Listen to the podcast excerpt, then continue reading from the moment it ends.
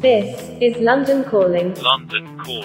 Having looked at the data carefully, the Cabinet concluded that once regulations lapse, the government will no longer mandate the wearing of face masks anywhere. We will trust the judgment of the British people and no longer criminalise anyone who chooses not to wear one.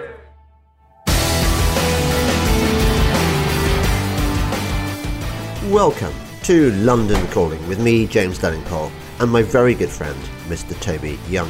Tobes, I think we ought to start by telling people about how we got on Yes, um, shooting. I think we you? should. Yeah, yeah. Um, well, I wasn't. I, I didn't think the margin. I didn't think that you know I was conspicuously better than you. I, I thought I thought you did all right, um, and I think you've rather been um, uh, downplaying your shooting skills, James. Oh, you think I've been modest? Yeah, I tell you, I tell you my main problem. Um, and, and this is a bad workman blaming his tools, but I'm used. I'm not used to to what our host called a gentleman's weapon. So I was using a side by side this Right. time, whereas before I've tended to be given a kind of you know a sort of a, an over and Right. under, which is a, which apparently is a kind of ruthless killing machine and not and not properly sporting. Right. So, so, the, so, so the side by side is the gentleman's shotgun, and the over and Yeah, under and is it's got it's got two triggers. right. Yes.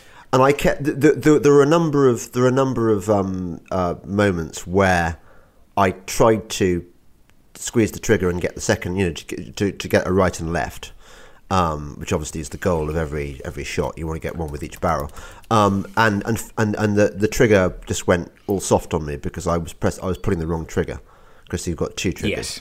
And I, I, I didn't really get used to that. That's my excuse anyway. But yeah, I did bring some Yeah, down. you did. You did. true. I mean, you were quite particular about um, which birds you took a shot at. Totally, totally. I mean, I, I, I think, I think you are on the other side in, in that respect. You, you, you know, you're just I a just kind of fill ruthless the killer. sky with lead. Yeah, uh, yeah, yeah. indiscriminately Whereas, whereas. I, yeah, I, do you know? I, I I think I mentioned this before. I get, I sort of half love shooting and half get a bit upset by it because by it because the birds are so pretty, and when you see them dead, yes. I, I do kind of feel feel sorry for it, and the only way I feel I can make amends is by at the end where they say anyone want any feathered game, uh, which most people don't for some reason because they, they can't be bothered to pluck Yeah. them. I always say yes. So I came home with with six. Did you with six? Good and, lord! And and two two two brace of, of pheasant, which uh, which wife heroically um, debreasted. oh, fantastic! In fact, I had I had partridge curry Did last you? night. Um, oh, how are you storing it? Yeah. Have you in your larder or in the fridge? Yeah, yeah, we've we- we've we- we- we've got one of those old Okay, country yeah. houses which, which actually has hooks on the wall, on sorry on the, on the on the ceiling where you hang game, and where reputedly one of the uh, previous occupants of the house hanged himself. God. That's what I always tell visitors. Mm. Nice. Um, so, oh, gosh, well done you. So you took you took home what sort of um, ten birds, and you've been dining on them ever Yeah, yeah, since. yeah, yeah. That's that's, That's right. incredible. Yeah, yeah. Um, I, I, I, I do th- I do think it's a bit of a scandal that uh, I, I, I, I think shooting has an image problem, and I think part of the problem is that that we know that a lot of lot of birds that get shot these days don't get eaten; they just Mm. Yeah. get you know, chucked in a pit, and I, I think it's really sad It is, because. I mean, it's it's it's free range meat. It's it's it's good. It's healthy. It's lean. It's. I think people ought to be Yeah, we need encouraged to, to we eat. need to, yeah, we need to get more game into supermarkets. I mean, you can sometimes buy, you know, venison in Sainsbury's, and occasionally, you know, And venison's really good. really good. Yeah, Those fantastic. little um, those little pig deer that you see by the roads, they're, they're I mean, I, I've eaten them poached. I mean, as you know, killed by a poacher, and it, it's better than steak. It is better than steak, I think. Yeah, yeah, it is. Um, yeah, I agree. Um, uh, I think the way to um, uh, save driven shooting, if we're assuming that the kind of political, there's a gathering, a slowly gathering political storm, which will eventually, eventually, put paid to driven shooting across the British Isles.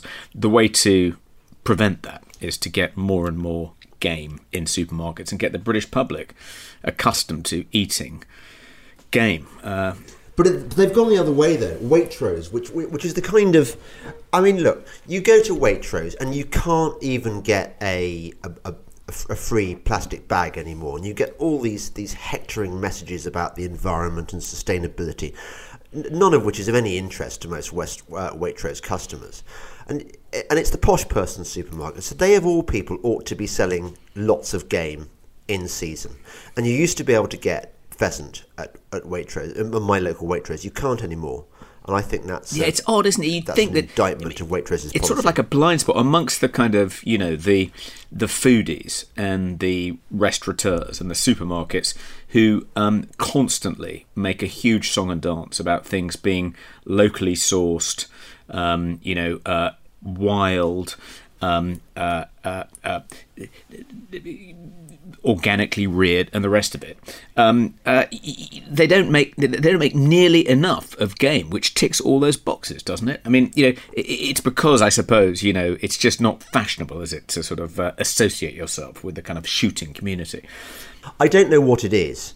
Um, I mean, I, th- I think part of the problem is that, like near near me, there used to be a fantastic game dealer in a, in a village called Flore, where you could take in your your game after a day's shooting and have it plucked for a, for a, for a small fee. And and and you, you could buy game from them, and it was it was fantastic. But they closed down. I I, I suppose I suppose Joe Public are just kind of all squeamish about it because oh, it's got it might have pellets in it, or it's oh, it's not it's not like it's not all white like chicken is. Uh, I, I don't know. I don't know. I think it's it's it's it's very Anyway, sad. It was a great day out, and um, good to see you. It was. It was. Um, No, it was. It was exciting, and we and I enjoyed eating that Chinese water deer. yes, yes, lunch. that was delicious, wasn't it? Even though it was slightly overcooked, because I think one of the guns complained about what the third drive um, as being Yeah. not up to the usual The standard. were a bit low. So we so we got an extra drive um, shoehorned in um, before lunch, which meant the the Chinese water deer was slightly overcooked by the time we got to it, but still delicious. We're, we're, we're sounding like luxury problems Yeah, we? this is the first, first world problem. Our Chinese, My Chinese water, water deer was slightly overcooked, because we had we had an extra, an extra drive. I mean, this is, if this doesn't get rid of our, our, our chippier listeners, I don't I know mean, what will. it's amazing. I, I would have thought that we get rid of, you know, a certain number of listeners with every episode. I'm surprised we've got any left, James. But um, Yeah, it's like it's like whenever I mention my love of fox hunting, I, I, I get you know I lose I lose people, and I'm thinking if you don't talk about these things and defend them as things worth defending, and they are worth defending, they are they are part of rural life for some of us. You know, I mean, I, I- don't go around saying that football should be banned because it's a yob sport and there's and there's violence on the terror uh, on the terraces, or maybe maybe there's not. I don't know because I'm ignorant of football, but that it's a stupid yobs game. I I I think live and let live, and I think people should be the same about about country country pursuits. I mean, there's there's sod all to do in the country in in winter apart from shoot things and chase after them on horseback. And I, I, I think you know we should be allowed to carry on absolutely. And I, I wonder if, um, you know, the keepers of football grounds. Um, I wonder if um, you know they employ gamekeepers to set kind of stoat traps and to make sure foxes don't invade the ground and defecate on it, thereby creating a kind of hazard for football. Because. Fox poo is very nasty. Is very smelly. It's it's far worse than dog poo. You just don't want to do keep in the ever. moles out? Anyway, um, so James, um, the big story of the day here in Blighty is um, the uh, that Sue Gray finally handed in her report. Um, it's been published, and Boris uh, has been answering questions about it. I think he's still answering questions about it in the House of Commons as we speak. He's due to make a statement to uh, the Parliamentary Conservative Party to his MPs uh, at six thirty. But here's the caveat: um, it wasn't the full unexpurgated report. It was a redacted report because Sue Gray had to leave out some things which are still the subject of an ongoing investigation by the Metropolitan Police. Um, so it looks like. Um, you know, the greased piglet has wriggled free to gamble in the field another day, or gamble in the farmyard. It's funny you say that, Tobes, because I was going to mention to you a story I read at the weekend. I mean, I, I despise the mainstream media, as you know, and I don't, and, and I, I, I assume that ninety nine percent of it is lies or propaganda. But there was a story that caught my attention in my wife's copy of the Mail on Sunday, which seemed to contradict your positive um, take on Boris. I think I think I think a, a, couple of weeks ago you, you suggested to me that that we were you know I mean I lost a bet over this didn't I? I paid you out fifty quid. Oh, I, um, I know the story. I was convinced. Yeah. yeah. I was convinced there was going to be more lockdowns, and you, I think you you suggested, correct me if I'm wrong, that this was this was a sign of libertarian Boris um, shrugging off um, controlling kind of WEF um, uh, stooge Boris, and that his libertarian instincts had prevailed, and Boris had said, "No, I'm not having any more lockdowns. Damn it, you know, the country needs to be free." Um, anyway, this story, which I'm sure you, have read, suggests that actually it wasn't Boris's decision. It was um, Lord Frost and Jacob Rees-Mogg and Rishi Sunak. Um, Rishi yeah. Sunak. Who, yeah, it was a story. It was um, it was the sort of um, main political story in this Sunday's Mail on Sunday. Yeah, saying Boris deserves yeah. no credit for, uh, uh, for for not going any further than the Plan B restrictions in response to the.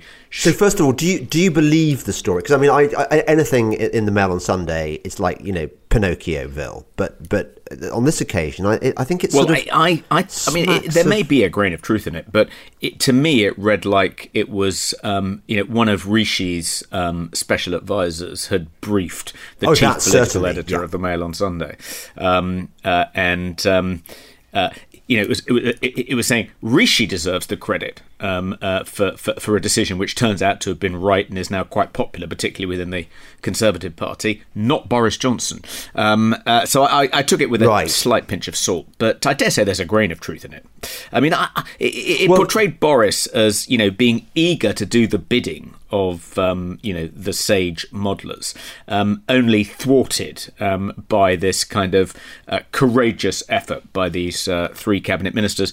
I'm not sure about that. I mean, if it was only three and the rest of the cabinet were in favour, then why were these three being against so instrumental?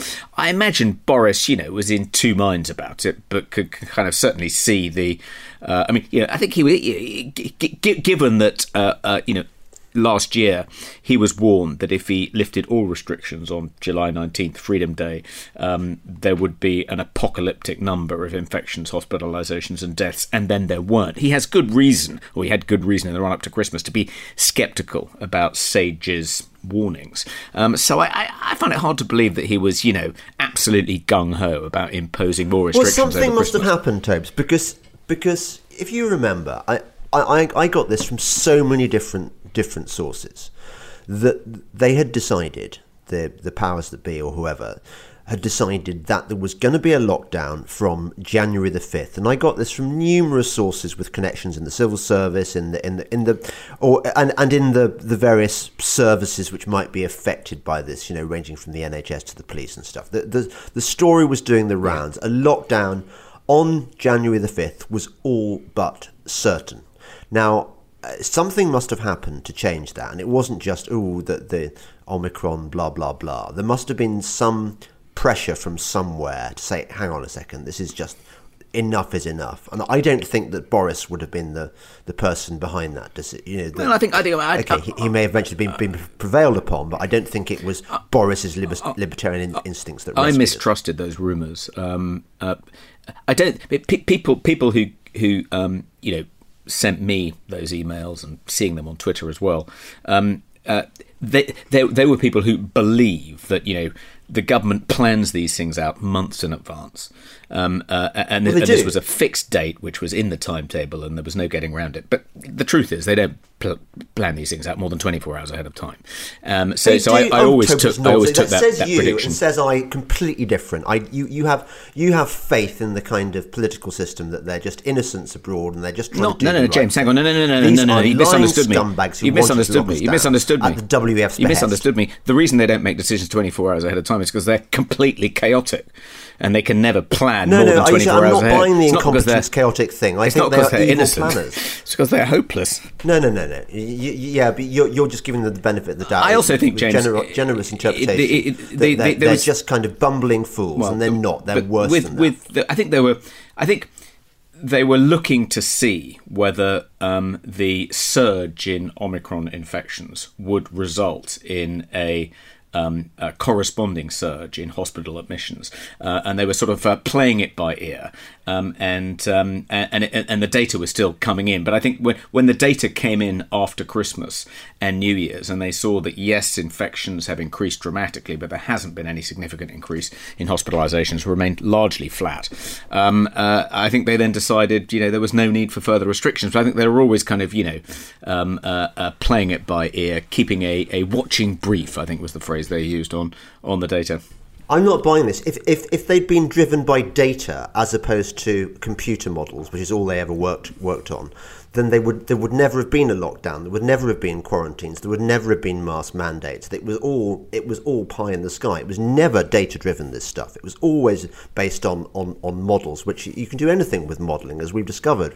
Yeah, the the entire career of Neil Ferguson shows you can do anything with mo- with modelling, and you can be heroically wrong and still get get given work by the government again and again. So I'm just not buying the idea that the data suddenly made them realise that something was amiss. Because some of us have known the data was was was telling us the opposite of what the government policy was, was, was telling us for, for the last two years. I don't know. I, I, well, I, fear I think, that I think Team James and Team Tobes are always going to be divided on this. Yeah, I think I think they they um, perhaps I agree that um, you know they didn't pay um, nearly enough attention to actual empirical data um, uh, for most of the past two years. Um, but uh, I think that's I think more recently because the public has become much more divided about the benefits of things like masking and um, lockdowns, um, uh, vaccine passports, vaccine mandates. I think they've been um, a bit more attentive to the data than they were in the past. They don't feel like they have to be seen to be doing something to satisfy the public appetite um, uh, for action, um, because I think the public have grown a bit wary of all these restrictions and have begun to, you know, realise that they make very little impact. Um, anyway, uh, but let's get back to Partygate, yeah. James. Partygate. That's what we started on. You immediately segued well, into the Mail on Sunday. What, I, I don't know what so the problem is, Tobes, uh, the reason I kind of sidetracked you, I just don't think Partygate is remotely interesting. I think it's purely a, a, a fabricated story. I mean, okay, the, the, the bare facts we know exist, but it's it's cooked up by the faction that wants to get rid of, of Boris, and understandably so, and and I, I probably Team Rishi might have something to do with it. I don't know. I mean, it's all Machiavellian. But why should we give a toss about about this this non-story, which it, only the, the corrupt mainstream media is interested in? No, no real person. Is. Well, I don't know about that. I think it has. Um, I think the rule breaking in Downing Street has cut through. Um, it's one of those stories, one of those few stories that kind of extend beyond the kind of Westminster bubble, and I think you know, people are people do seem to be genuinely angry about it. You know, uh, in the country, people who observe the restrictions themselves, particularly if they lost loved ones or had to forego weddings or funerals or baptisms.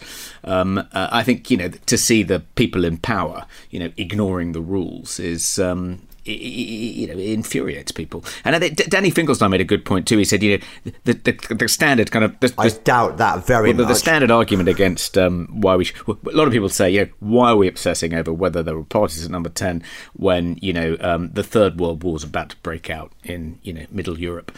Um, and um, he said, well, you know, one of the things if we do get sucked into a war with um, uh, Putin's Russia, perhaps in alliance with uh, Xi's China.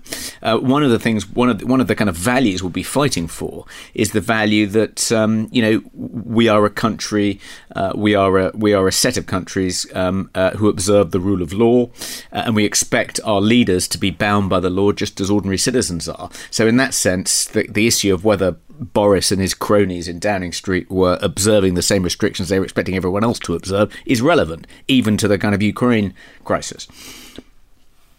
Anyway, I'm not yeah. saying I think I think Boris should go um, uh, as a result of all this. I don't. Uh, I think you know, as we've discussed before. I mean, I think the fact that um, the fact that he's you know been caught um, uh, breaking the rules himself uh, will make it very hard for him to um, impose further rules, and I think that that was a factor uh, in why we didn't go beyond Plan B. It would have been very difficult in the light of all these revelations about parties taking place at Downing Street to say to the country, "No, you can't celebrate over Christmas," even though we've been well, celebrating well, for the wait. past two years. These revelations didn't just spring out. People have been sitting on this information for many months. So the idea that these these revelations just suddenly appeared um, naturally is just just absurd. the, the, the, these, these, the timing of these revelations uh, uh, has been made in order to Oh, discredit, that's- you know, for, for that's as maybe, I'm sure- I'm political sure- agenda, which has got nothing to do with public information. That as may be, but that's irrelevant. I'm just saying that um, the fact that it's now come out, um, uh, and you know who knows what machinations have been going on behind the scenes, uh, but the fact that it's all now come out, uh, and there is this report, and there's more to come. Uh, I say it all come out, hasn't all come out yet, but it will do in due course. Uh, I think makes it very difficult for Boris to lock us down again. Uh, so that's a good reason for not wanting to replace him. I also think I'm sort of slightly worried about backsliding on Brexit. You know, we supposedly got yeah, Brexit has supposedly been done, um, got done, you know, two years ago. But actually, you know, there's quite a lot more to do, and there's quite a lot of opportunities to kind of backslide. And yet, imagine if Remainer Jeremy Hunt um, replaced Boris as leader, if by some miracle he won the ensuing leadership election. I mean, you know, Brexit would then be imperiled, and he'd lock us down in a heartbeat. Um, so uh, you know, I want to. I think as we discussed last week, let's cling on to nurse for fear of something worse, at least for the time being. yeah, well, whatever. Should we hear yeah. from our first sponsor, okay. James? Do you think? Yeah, should we, should we do the do the first um ad? Uh, is it you? Why don't you, don't you do it, and then I'll do the I'm going to do it. Yeah, yeah. Um, all of us have been stuck inside for too long, staring at the walls and thinking they'd look better covered by a Picasso or a Monet. But most of us can't afford that. What we can own is a fraction of a Picasso or a Monet or even a Warhol. With Masterworks, you know our pals at Masterworks, they're the only and one and only startup based in New York City dedicated to democratizing the ownership of blue chip artwork. So regular people like you and me can now invest in world famous artists for a fraction of the price. In fact, they recently sold two paintings that netted their investors a 30% plus IRR in 2020 and 2021. And get this the art and collectibles market is estimated to be worth over $1.7 trillion. That's trillion with a T. And there's no reason you can't start investing in blue chip artwork alongside more than 300,000 Masterwork, Masterworks investors. Our listeners receive priority access to their newest offerings at masterworks.io slash London. Just head to our special link at masterworks.io slash London. See important disclosures at masterworks.io slash disclosures. So, James, we uh, before getting on to the big question of the day, which is um, uh, the Joe Rogan experience um, and the attempt to uh, get it censored, um, let's briefly just talk about um, the ending of the NHS vaccine mandate, which is um, look.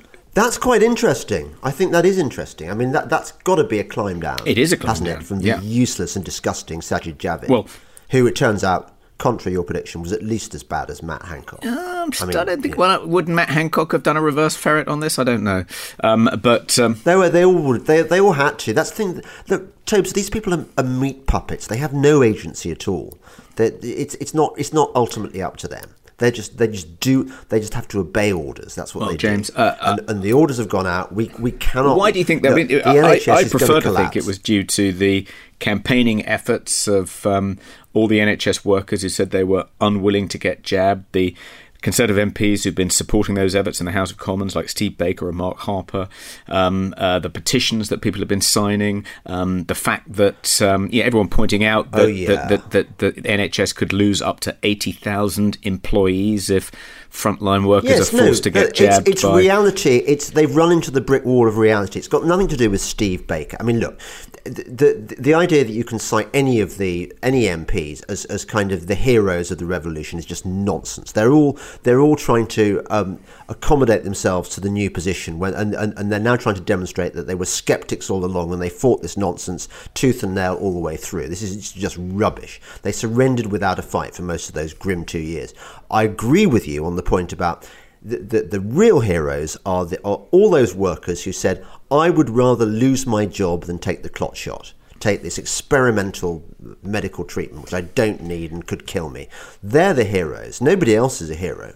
And you know, finally, th- th- they've realised, the government has realised that they can't afford to, st- they, they won't be able to staff the NHS if, if, if all these workers Sorry, I I thought when you said that you know these people are puppets and the orders have come down from on high. The suggestion was that it wasn't because of the successful campaign that's been waged against this idiotic uh, mandate. what I'm it was saying because is- is Klaus Schwab it- changed his mind about it for some reason.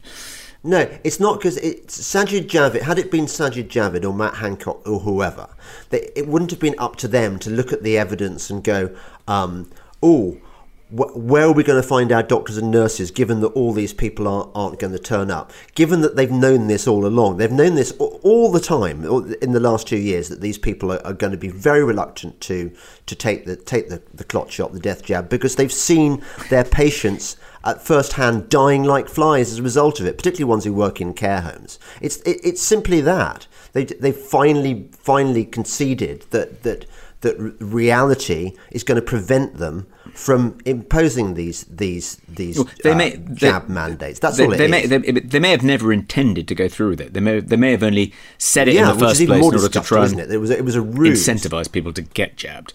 Um, uh, but um, I, I hate Nick Tabor. You can't abuse the word incentivize like that. How is it an incentive to to say you're going to th- sack somebody if they don't get the jab? That's not well, it incentivizes people who haven't got jabbed to get the jab, lest they be sacked. I mean, uh, you're, you're in a very is- quarrelsome that is mood, the weirdest perversion of the English language I've ever heard. What would you The- that- I mean, that is What- what I- fascistic. what I- you, can't, you can't, in all conscience, use language like you- that. if one wants to make the point that the government may, may never have been It's sincere called about this. Okay. Um, uh, I wanted to um, uh, get on to um, Joe Rogan. Um, yes. but um, uh, anyway, I think we can both agree that um, it is fantastic news that the NHS um, will no longer require uh, all its employees uh, to be jabbed uh, or triple jabbed. Um, I know. And, and let's hope, who- let's hope we can didn't want to, who let's hope we can lead the world. James, in uh, in in this much more liberal approach. Um, uh, but I do think, I mean, does, doesn't don't you think, kind of, you know, whatever the shortcomings of this government, and however much they've got wrong over the past two years, you know, it could be worse. You know, they're poor, but they're not as poor as almost every other government in the world. no, I mean, hate compare us to the all and they Italians or the Spanish scum. or even the they Scottish. They're going to burn in hell for what they did. I'm not going to give them an ounce of of gratitude or, or leeway. They are tossers. I think I think No. I think you have to Hate you have to you have to acknowledge that And they, they have finally done the right thing. Anyway, um, so you know I, I should say, James, that your constant reference to um, the uh, de- the- describing the uh, the COVID vaccines as uh, death shots, death jabs, means that. Our podcast would not be able to be hosted on Spotify. We, we've breached one of their new regulations they've just Oh, published. You know about this. So, uh, just to, No, I thought. Isn't it? th- th- I think they're still going to run it, but with a, isn't it with a health Well, warning? it said that um, uh, that they will. I think. I don't think. No, I think. Uh, yeah, no. St- what they stuff like Joe Rogan's podcast um, that'll have um, a trigger warning attached. Uh, because it doesn't breach these rules, uh, which which which would mean it, it is designated as dangerous content and banned from the platform. And they and and and, and yesterday, um, Spotify um, set out what some of these rules are. They say you know these are the rules, but there may be others which which uh, which we haven't disclosed yet or haven't decided on yet. invent as They're giving themselves a bit of wiggle room. But but um, amongst the rules were uh, the things you're not allowed to do and which will see you banned from the platform are. Promoting or suggesting that vaccines approved by local health authorities are designed to cause death. So I think if you if you persist in, if you persist in describing them as um, uh, clot shots or death jabs, then we will end up banned from Spotify, James, which could Oh, yeah, limit our audience. call them death shots. I don't think. Yeah, I don't think I've actually. weren't designed. um, You- you- you- you- you- it can't be. It cannot necessarily be inferred that I mean they were designed to do so. It's just. It's just an accidental consequence of their existence. So you rode back slightly on the, um, uh, you know, um, uh, it, it being part of some eugenic plan to kind of depopulate the earth by kind of climate obsessed yeah, nut but jobs. I still think that. But I'm not going to say it now for the purposes of okay, Spotify. okay. I do not believe this Spotify. Uh, I've got my fingers crossed behind my back. I'm but, not sure. But yeah. Let, let's hope we're below the radar, James. Well, and- and well, no do you think their bots will will, will know? I, know. I, I suppose I suppose someone could complain about it, particularly now that I brought it up, um, uh, and that could be the end Well, of it. you you you provoked me. You provoked me into saying this. Uh, oh well, we'll we'll see. But I suppose um, Yeah, we'll see. Oh, oh, that would be awful, though, wouldn't it? If if we ended up being below the what, what are the podcasts that we've overtaken effortlessly? Yeah, trigger, it- trigger. Well, Triggernometry are in trouble now. Because it, it, poor old Triggernometry have been banned from YouTube um, because um, because um, uh, I think Konstantin Kisin suggested on Triggernometry um, that um, cloth face masks were completely ineffective at sort of stopping transmission and for stating this kind of uh, elementary fact um, Triggernometry has been kicked off youtube no longer has its youtube channel pretty shocking um, but um, yeah we were be- we, Well, their cabal sponsors are going to be sad about that Yeah. because um, I, I thought their, their job was to be controlled opposition, not not fighting the fight. Well, you see, us. they're not controlled opposition, James. They just uh, don't agree with them about everything. Um, Well, it could be it could it, it could be a ruse, of course, in itself. I mean, it's a bit like you know when when uh, you kill one of your fellow resistant, uh, you, you, you you're in the resistance and you're a spy and you kill a Nazi to pretend that you're one of the resistance when in fact you anyway, are. Anyway, back to Rogan. So, um, uh, Yes. so um, I mean, first of all, it looked as though you know when Neil Young said, you know, you've got to choose. It's it's Rogan or Young. I think he even referred to himself in the third person, classic sign of um, uh, you know uh, celeb. Um, but um, uh, uh, Spotify seemed to choose Rogan, and um, uh, which was great. You know, and, and, and I thought, oh, is there going to be a kind of uh, is there now going to be a stampede of you know musical artists demanding that Spotify kick Rogan off the platform or they'll remove their music. Uh, and only so far, only Joni Mitchell and Nils Lofgren um, have kind of weighed in, and um, some New York Times best-selling author of kind of moronic looking self-help books whose name I've forgotten now. Um, uh, and that seemed to be it. Oh Harry of course Harry and Meghan. They, they, they, they said Harry they said, and Meghan, risking yeah. nothing. No, They said um, they didn't threaten to withdraw their moribund podcast, of which I think there's only been one episode from the platform. They just said we are concerned. We are concerned about this. Um, we're we're not going to withdraw our services, but we are concerned. Anyway, um, uh, but Well, so d- didn't somebody somebody uh, tweet out uh, yesterday that um, Spotify might reasonably concern be concerned more concerned about the thirty million they spent on Harry and Yeah. And, and Meghan, Yeah. and all they've got so far is this crappy podcast that nobody listens yeah, to. Yeah, I think we get more listens. Anyway, um, uh, but anyway, it looked initially as though Spotify was going to be quite robust, and then last night um, uh, it made a kind of uh, um, a flurry of concessions. So from now on, um, if uh, if if a podcast contains um, any information which is sort of counter narrative on COVID nineteen, it'll have this trigger warning attached, which will direct people to its kind of safe COVID information hub. And incidentally, um, uh, the, the the big the, the, one one of the podcasts you're directed to today on the kind of um, approved COVID information hub on Spotify is an interview with the CEO of Pfizer. Um, but uh, uh, and, they? they, and, and on the on the on the information on the on the on the kind of approved sanitary um, uh, content about uh, COVID nineteen, it includes um, podcasts by BBC News, by The Economist, The New Scientist, The Guardian, Nature. Anyway, so that's that, that, that, that- and they also sort of announce these rules, and if you fall foul of these rules, then your content will be removed from the platform. And then and then and then Joe Rogan himself. Um, uh, posted this video on Instagram um, yesterday evening, um, seemingly in response to this, seemingly agreed in advance with Spotify as part of a kind of damage control operation, uh, that he welcomed um, the trigger warnings. Uh, he welcomed the clarification and transparency, transparency around the platform rules. He had nothing against Neil Young. He still likes Neil Young, um, uh, and it was sort of uh, you know, and, and he's going to try now on and, and feature kind of more mainstream um, uh, uh, voices on the pandemic on his podcast. And not only that, he, he pointed out that he had featured more mainstream voices, but he said in future he would endeavour to feature them directly after people like you know McCullough and Malone. Uh, so it's sort of like uh, it's not it's not. I mean. It, that you know, free speech has sort of been preserved with some caveats, but uh, the response has got a lot more uh, uh, lily livered uh, than it initially was, which is a bit disappointing. I th- I think it's it's rather um, given the lie to that um, that impression that, that people like Neil Young and and Joni Mitchell tried to give that they were kind of anti-establishment figures. It's extraordinary, isn't it? Never trust a hippie. Never trust mean, a w- hippie. w- one of the odd- here yeah. they are endorsing It- it- biosecurity state It's fascism. odd, isn't it? I mean, because when you think about it, you know, the, the, the, Neil Young and Joni Mitchell and these other kind of, you know, um, uh, tribunes of the 1960s counterculture um, are, are essentially shilling for. Uh, big pharma. I mean, how do they how do they reconcile that with their kind of commitment to peace, love, and understanding? It's like you know, it, it, it would be one thing to try and suppress, you know, hate speech. You can sort of imagine them sort of uh, doing the mental gymnastics to reconcile that with their kind of initial kind of freedom-loving musical personae. But but but you know, how do they reconcile that with with kind of saying any criticisms of these products produced by big pharma um, uh, will lead to us removing our content from the platform? It's bizarre.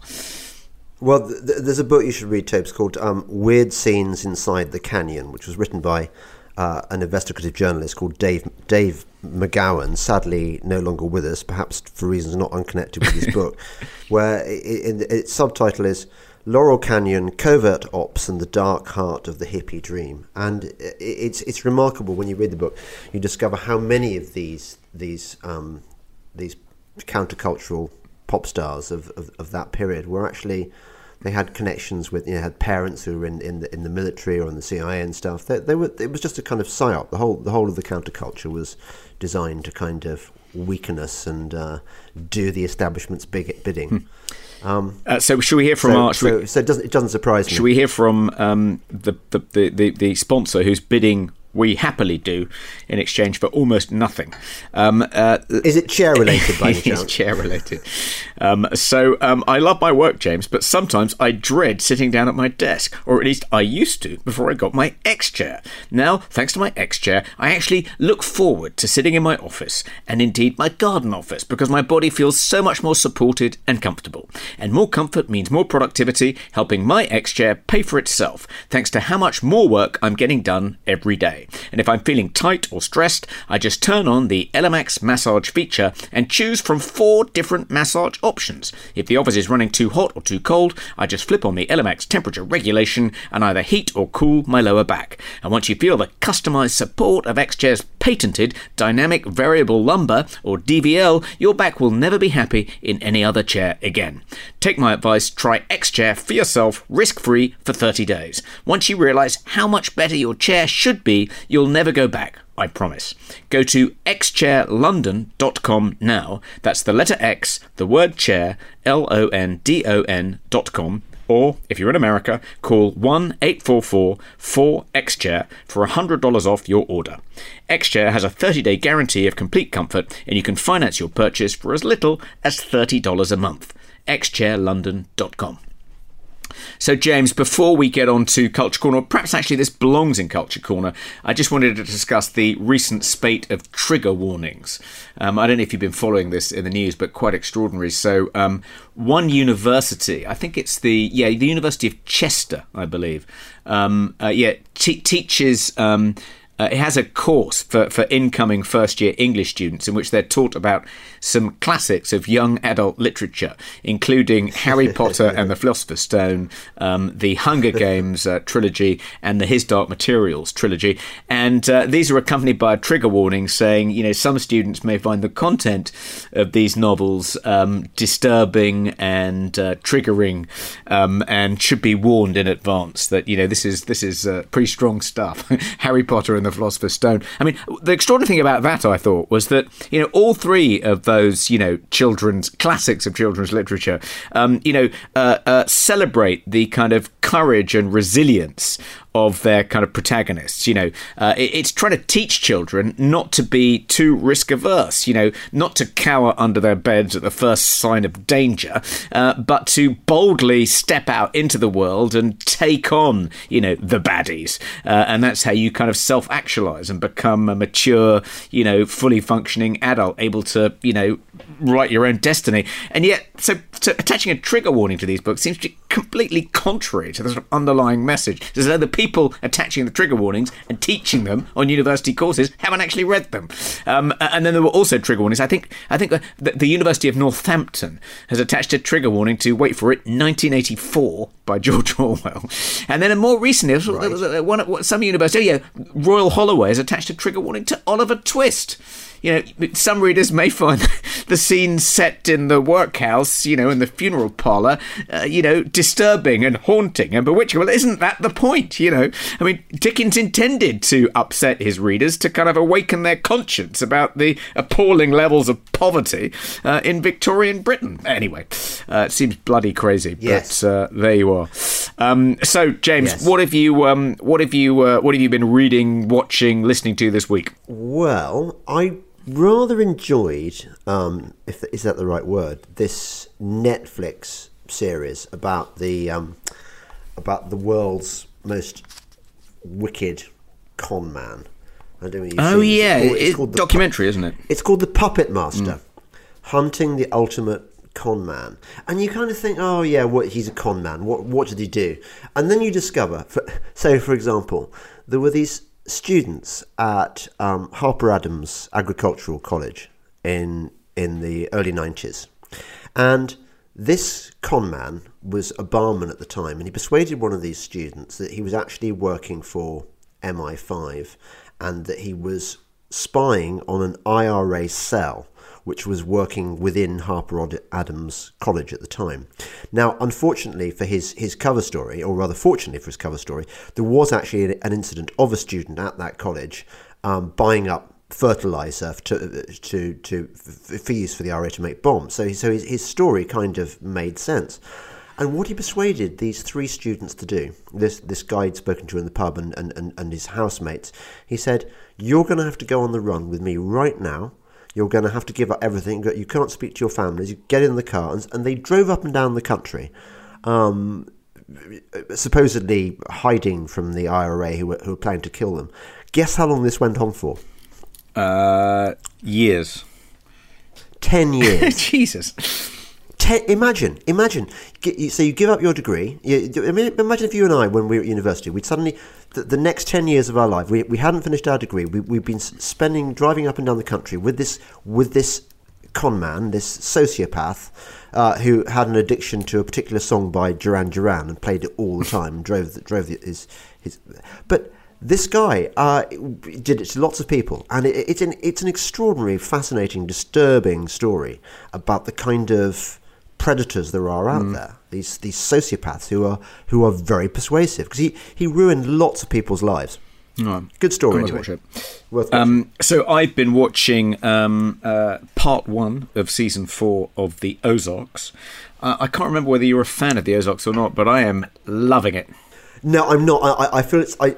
I, I, rejected it, and I feel it's something that I ought, ought perhaps to come back to and, and reappreciate. Yeah, you should give that a second chance, James. Uh, were, were you a Breaking Bad fan? Yeah, I like Breaking Bad. So it's quite similar to Breaking Bad, and it's about like you know an ordinary man um, who runs into financial difficulties and turns to crime, and funnily enough, turns out to be really good at it. Um, oh and also gets mixed up with the mob um, and has to kind of navigate these kind of very treacherous pathways. Um, but uh, and he also has a kind of it's also very much about the kind of central character's relationship with his wife and his son. Uh, so in that respect, it's quite similar to Breaking Bad. It's not quite as good as Breaking Bad. It's not quite as kind of uh, brutal or cold.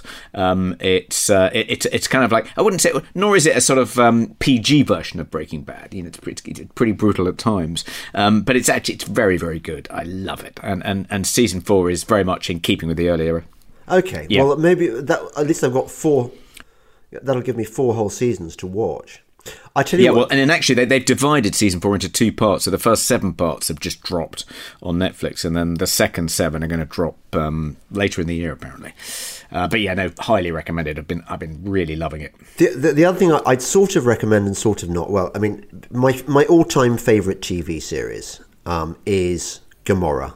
I don't know whether you've, you've watched yes. it or not. Uh, I haven't watched Gomorrah. I must get. I must come around. About the Neapolitan mob, I, I the yeah. Camorra and it's very very gritty very very bleak um, it's the the Guardian, I think, described it as the series where characters die before they become characters. You know, you, you you'll meet somebody in the first scenes, and and, uh, and and by the by the second half, they'll they'll they'll have been wasted for some some sordid reason. Um, but it's really really good, and it and it's it's kind of Shakespearean in it in its sweep, and it, and and the you know the battling families and so on. So anyway, this is this is going to be the last season, and it's ever so slightly jumped the shark in that Really? there is a it, it used to be pride itself on its grim realism. And there are scenes in this in this which are just absurd. Just like people get away with stuff you could never get away with in real life. I mean in terms of escaping from imprisonment and stuff. And part of you goes yeah this is fun. This is like a you know it's it's uh, all all, all the shackles are off and it's just going for it and it's setting up for the most fantastic gangland conflict uh, scenario ever. And it, on the other hand you kind of think well it's slightly betrayed its original personality by by veering into the into the the, the implausible which it mm. never really was before. Um, I t- I'm trying to think about why I like um, the Ozark so much, and I think it's partly to do with the Jason Bateman character, who is um, who's the central character, um, and um, uh, in Breaking Bad, the central character, you know, you can see he sort of, even though he sort of becomes a man uh, in the course of the you know the series. Um, uh, uh, and sort of he starts out as this kind of you know whipped mouse and becomes you know his kind of gangster alter ego by Yeah. the end of you know the final season. Um, but at the same time you know um, uh, you're left in no doubt that you know he's he's sort of morally kind of um, uh, cannibalized himself. He's he's become too compromised by the end. He's kind of he's lost it's- it's- almost almost tediously so like like Yes, you, you, yeah, you yeah. kept feeling like It's you were too being obvious, given there's a no moral ambiguity. lecture you know don't Yes. don't enjoy this chap's success as, as a drug dealer that's because right. it's and, wrong and you and you and, and it, you, they leave you in no doubt that if you are enjoying his successes, um, you know you're a bad fan. You know you're not supposed to be. Yes. Um, uh, whereas in in um, it, it, there's the, the the central male character played by Jason Bateman in the Ozarks is much more. Uh, uh, it's much more. It's much more um, uh, ambiguous as to um, whether you're supposed to condemn him. I mean, he he doesn't lose his kind of moral compass to the same extent as uh, Walter White does. Um, and you know, he, he he- he's uh, he, you feel like he's trying to kind of hold everything together and survive.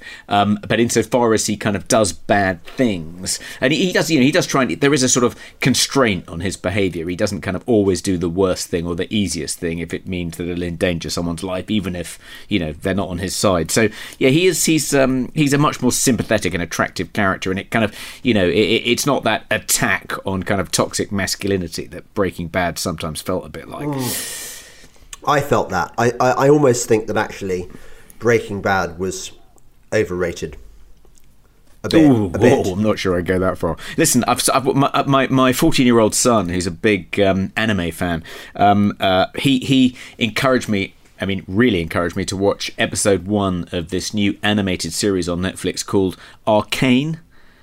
And it's based on a video game. So I I mean, I had very low expectations. So it's based on a video game. Um, it's anime. It's anime esque without being anime. Um, uh, the great selling point is the animation is fantastic, and it's set sort of Have they all got big eyes? uh, yeah, they've got big eyes, um, and that. green and pink hair. But um, but actually, it, I thought I, I watched episode one and I thought it was really good, and I thought I might actually watch episode two and end up watching all ten episodes. Do you know, weirdly enough, I occasionally get dragged into watching animes by by my son. It's it's obviously a thing that sons do to their aging aging Yeah. They make us watch weird Japanese stuff. weird Japanese stuff. But But this it's was fine. actually It's good. It, it, it is good. Yeah, I it's mean, great. it's, it's great to have your yeah your, your horizons broadened. And, Yeah. and I, two, two things I've caught my eye on Netflix, which um, which I, which I thought looked quite good. There's one called the I haven't actually watched them yet. There's one called the Society, which um, these these both dropped in 2022. There's one called the Society, which is about a group. It's a bit like um, Yellow Jackets. It's about a group of high school students who go off on a trip, like a school trip, and when they come back to their hometown, all the adults are dead, and seemingly all the adults in the whole of America are dead. I think I think that's right. And, and so and initially, you know, it's fantastic. That, oh my god, you know, they're free. They can do whatever they like. They don't have to go to bed or to school. Uh, but then it quickly degenerates into a kind of Lord that, of the Flies. is that a new thing? Because I, I, I, thing, yeah. I remember watching something similar where they all go off in in a, a coach and they end up at this place, and then they can't get out. They whatever whenever they go over the bridge, it's all been overgrown, and, and, and they're trapped in this. Is that that's different, presumably? I think that's different. Yeah, yeah. As far as I know, it's it's, It's, obviously a, new sort of recurring series. recurring theme. It's a recurring- many things like ways. it. It's a good idea. Yeah.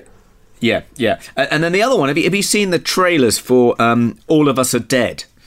It's um, seemingly the new Squid Game, so it's the latest kind of uh, Oh, not more Korean from weirdness. South Korea, and it's about it's about um, a zombie assault on a high school. Now- um, now so we're talking. In it, it, look, it looks quite good. Apparently, it's just relentless, relentlessly violent, and you know, um, uh, the zombies just never let up. Do you know the sort gradually the kind of cast gets whittled down. It look it looks quite it looks quite promising in the trailer. I won't be allowed to watch it because because the wife doesn't like zombies. Yeah, it's my wife so doesn't like wrong. zombies either. It's awful. We need to educate our wives, James. just think- I what, can you I start? what what's the kind like. of what's the kind of starter drug? You know, the gateway zombie drug. What can, what can, how can we get them hooked on zombie stuff? You can't. I think it's it's just a it's one of those blocks that that they have. is. No, I don't know. Uh, we're just gonna have to retreat to our solitary. Well, I can just watch it. Watch it in my garden shed. Yeah. Yeah, exactly. Um, uh, talking of talking of um uh, of, of things, I, I've got to go to my Pilates class now because I, I keep arriving late because our podcast's overrun. So let's let's let's um let me Well, let me be on time this barely time. got time. Barely got time to pull on your your leotard. My Anyway, lycra, okay, yeah. James. Okay, right. See you All right, next good week. to talk to you. All right, bye. Bye. This is London Calling.